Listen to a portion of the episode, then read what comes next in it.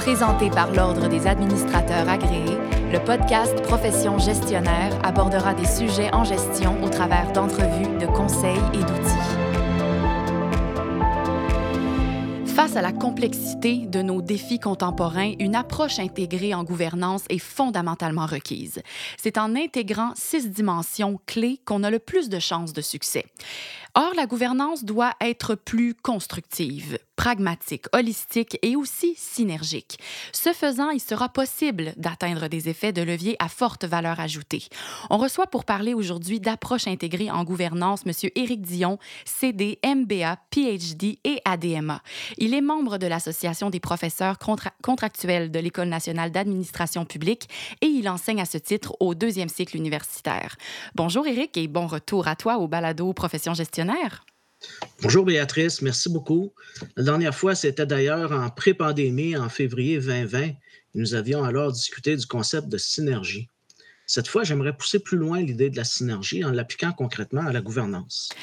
C'est intéressant. Comment le, lien peut-il se faire entre l'approche intégrée en gouvernance? Comment on peut avoir une gouvernance plus synergique, disons? De quoi, de quoi s'agit-il?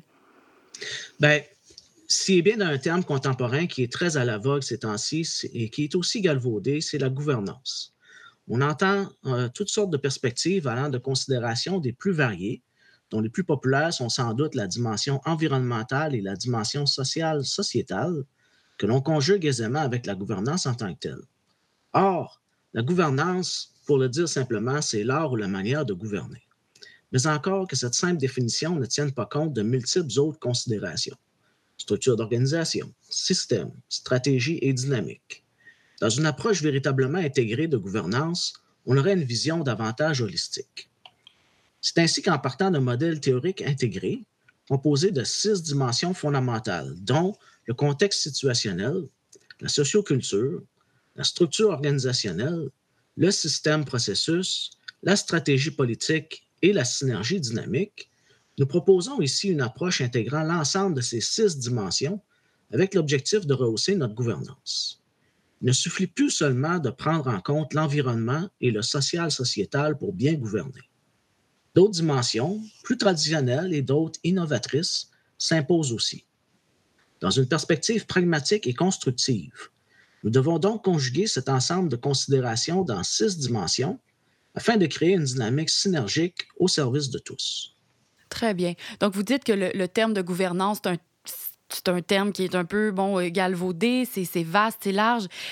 C'est donc très à la mode, mais comment vous, vous la définissez, la gouvernance, et pourquoi vous la, définissez de cette façon que dont vous allez nous parler? Bien, D'abord, pour l'Institut sur la gouvernance, la gouvernance aujourd'hui, on dit qu'elle est plus importante que jamais. Elle renforce la confiance des citoyens dans nos institutions démocratiques. Elle bâtit la cohésion sociale. Elle est le fondement de la croissance économique et de la stabilité. Elle est également fondée sur la primauté du droit. Alors, toujours selon l'Institut, la gouvernance a de nombreuses définitions, mais nous croyons qu'elle cherche à trouver réponse à trois questions clés. Comment les décisions sont prises? Qui a son mot à dire dans la prise de ces décisions? Et en fin de compte, qui est responsable? pour moi, la gouvernance revêt une approche plus large. En effet, si la question du comment les décisions sont prises relève de la dimension systémique, la question de qui a son mot à dire relève de la dimension sociétale et celle de qui est responsable de la dimension structurelle. Dans l'approche intégrée, les considérations cruciales sont par contre absentes, telles que le contexte situationnel, dont notamment l'environnement, la stratégie et la politique, de même que la dynamique de l'ensemble qui est particulière à chaque combinaison de ces dimensions. C'est ainsi qu'en intégrant ces six dimensions qu'une approche intégrée se dessine pour résoudre de façon plus durable les enjeux contemporains complexes que nous présente le monde moderne. Or, le terme gouvernance est défini de différentes manières. Dans un article, Kernaghan, en 2009, désigne des institutions, les structures et les processus par lesquels le pouvoir, l'influence et l'autorité sont exercés, y compris les processus décisionnels c'est-à-dire qui participe et comment. Il comprend la participation dans le processus décisionnel de l'État par toute une série d'acteurs au sein de l'État et de la société civile. Quant à Zirom et Hall, en 2002, ils utilisent le terme de gouvernance intégrée, alors que Halligan 2007 nous propose quatre dimensions d'un modèle de gouvernance intégrée qui privilégie désormais, dans une certaine mesure, l'aspect horizontal au détriment de l'aspect vertical, en mettant l'accent sur les programmes interagences et les accords de collaboration, ainsi que les différentes agences elles-mêmes. Alors, bien que ces définitions aient été élaborées dans le cadre d'études de l'administration publique, la gouvernance moderne, c'est-à-dire tout simplement l'art ou la manière de gouverner, ne se limite plus à l'État. Donc, si on considère la gouvernance comme la somme des parties, il faut se demander, je me pose la question, on, se demande quelles sont ces parties. Effectivement. C'est ici que le concept de synergie prend tout son sens au sein de la gouvernance. Au niveau des conseils d'administration des entreprises, la norme veut qu'on tienne compte de l'environnement, du social et de la gouvernance, le fameux ESG, dans l'ensemble de nos décisions. Le principe de gouvernance intégrée s'articule par contre autour de trois éléments considérés comme un tout, soit la stratégie, par exemple, quels sont les objectifs de l'entreprise et comment les atteindra-t-elle, les risques, qu'est-ce qui pourrait empêcher l'entreprise d'atteindre ses objectifs, et les contrôles, quels processus et mécanismes sont nécessaires pour atténuer les risques? Mais ici encore, la stratégie, les risques situationnels et les contrôles systémiques ne forment pas un tout.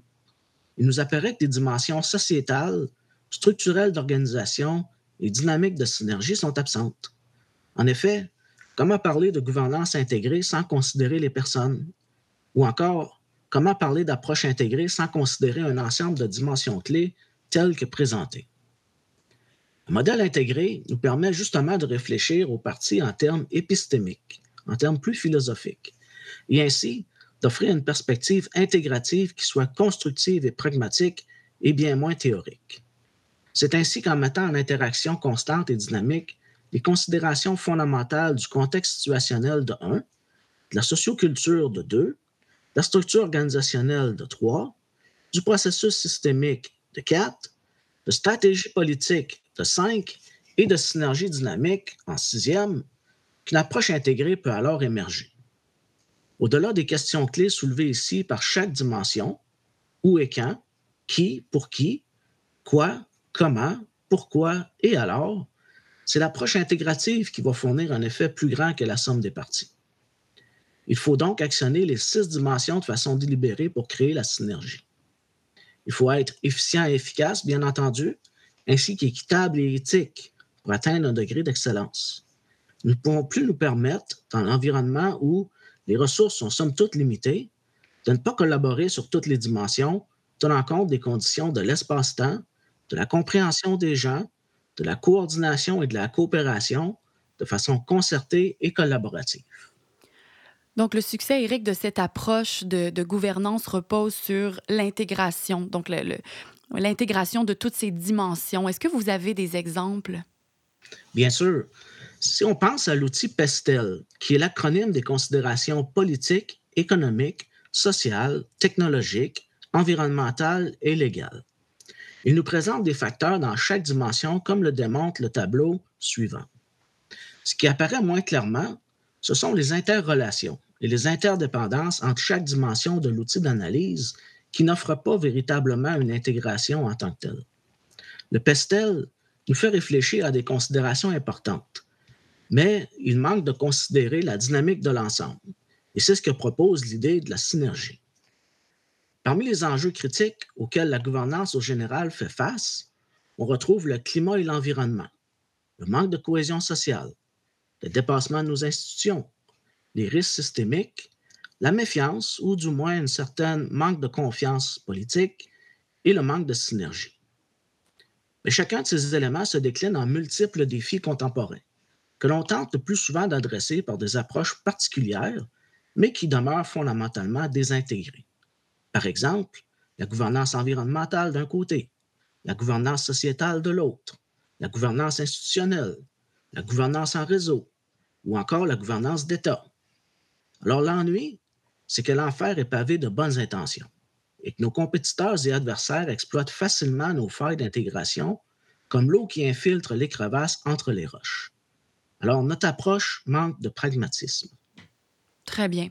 Donc, on comprend la, gouvernance, on comprend l'intégration, mais Quelle approche il faudrait préconiser? Bien, la gouvernance, c'est une pratique professionnelle et ça s'apprend au travers d'expériences de gestion et de leadership allant de quelques individus à une petite équipe jusqu'à une compagnie et un État. En tant que pratique professionnelle, la gouvernance est le fruit d'une connaissance qui ne peut vraiment s'apprendre que dans l'action. On n'apprend pas, par exemple, à devenir chirurgien, virtuose d'un instrument de musique ou hockeyeur professionnel dans un manuel. Le livre et les études peuvent bien sûr préparer le candidat à passer à l'action, mais c'est dans l'action et la pratique que viendra la compétence, selon Gilles Paquette. Trop souvent, on s'attend que la bonne gouvernance tombe du ciel comme un éclair de génie. C'est donc d'une approche délibérée, soit constructive et pragmatique dont il est ici question, et non simplement d'un coup de chance. Pire, d'une façade sans fondation ou encore d'une image. Il faut dès maintenant enseigner les approches intégrées à la prochaine génération de leaders afin de leur permettre de voir au-delà de leur silo intellectuel pour s'adresser à toute la complexité. L'ennui, c'est que nous manquons cruellement en gouvernance de vision globale et d'imagination dans l'ensemble des domaines d'action contemporaine du Conseil de sécurité de l'ONU à la place du droit de vote chez les enfants mineurs qui n'ont aucun mot à dire dans nos démocraties, par exemple. Il ne s'agit plus de simplifier la complexité, mais de l'appréhender à partir d'échelles croissantes, dans l'action, afin de forger la réflexivité fondamentale qui sera requise de la future gouvernance. Bien sûr, rien n'est gagné d'avance. Il faut donc une approche délibérément intégrée, collaborant à petite échelle là où les effets de synergie sont possibles pour améliorer notre environnement, notre équité, notre efficacité, notre efficience, notre éthique, pour atteindre un degré d'excellence. Excellent. Et pour terminer, Eric, euh, vous diriez que ce serait quoi le, dans, dans l'avenir, l'enjeu qui guette l'approche intégrée en gouvernance? Quel serait le principal défi? Mais pour la gouvernance, le principal défi réside dans l'absence d'une vision globale et intégrative qui soit constructive et pragmatique afin de préparer la relève à faire face à la complexité dans toute sa splendeur. À plusieurs égards, nous faisons partie du problème autant que de la solution. En effet, pour David Baum, en 1990, il disait La raison pour laquelle nous ne voyons pas la source de nos problèmes est que le moyen par lequel on tente de les résoudre en est la source. Alors qu'Einstein euh, disait Nous pouvons résoudre les problèmes avec la même logique que lorsque nous les avons créés. C'est en ce sens qu'une bonne partie de notre complexité, nous l'avons parfois créée nous-mêmes, laquelle se transpose en problème de gouvernance de tout instant. Une approche intégrée en gouvernance est donc plus qu'intéressante. Elle est fondamentalement requise pour faire face aux défis futurs. Pensons au climat, à la cohésion sociale, aux institutions dépassées, aux failles réseautiques, à la perte de confiance démocratique, voire à l'absence de synergie généralement. Autant d'enjeux qui requièrent une approche constructive, pragmatique, holistique et synergique. C'est donc, selon moi, en adoptant une approche intégrée en gouvernance que l'on a le plus de chances de succès. Merci beaucoup, Eric, pour ta participation à ce nouvel épisode de Profession gestionnaire. Donc, on retient trois points euh, que, tu as, que tu as décrits avec nous. Tout d'abord, notre approche en gouvernance doit être plus constructive et pragmatique. Elle doit miser sur l'apprentissage de la gouvernance dans l'action pour apprivoiser toute la, je le répète, c'était beau comme, comme, comme ça a été dit, toute la splendeur de sa complexité. Aussi, on doit interagir délibérément avec les six dimensions du contexte situationnel de la socioculture, de structure, de structure pardon, organisationnelle, de processus systémiques, de stratégie politique et de synergie dynamique afin qu'une approche mieux intégrée émerge. Et finalement, l'approche intégrée en gouvernance, c'est beaucoup plus qu'un concept qui est intéressant. L'approche intégrée, c'est fondamentalement, on a besoin de ça pour faire face aux défis futurs. C'était Éric Dion, CD, MBA, PhD et ADMA. Si vous voulez partager sur ce sujet via les médias sociaux, ajoutez le hashtag profession gestionnaire. Merci, chères auditrices, chers auditeurs. À la prochaine et encore merci, Eric. Bienvenue, Béatrice. Profession gestionnaire était présenté par l'Ordre des administrateurs agréés, l'Ordre professionnel des gestionnaires du Québec. Pour des articles, des outils et des formations en ligne en lien avec le domaine de la gestion, visitez le adma.qc.ca.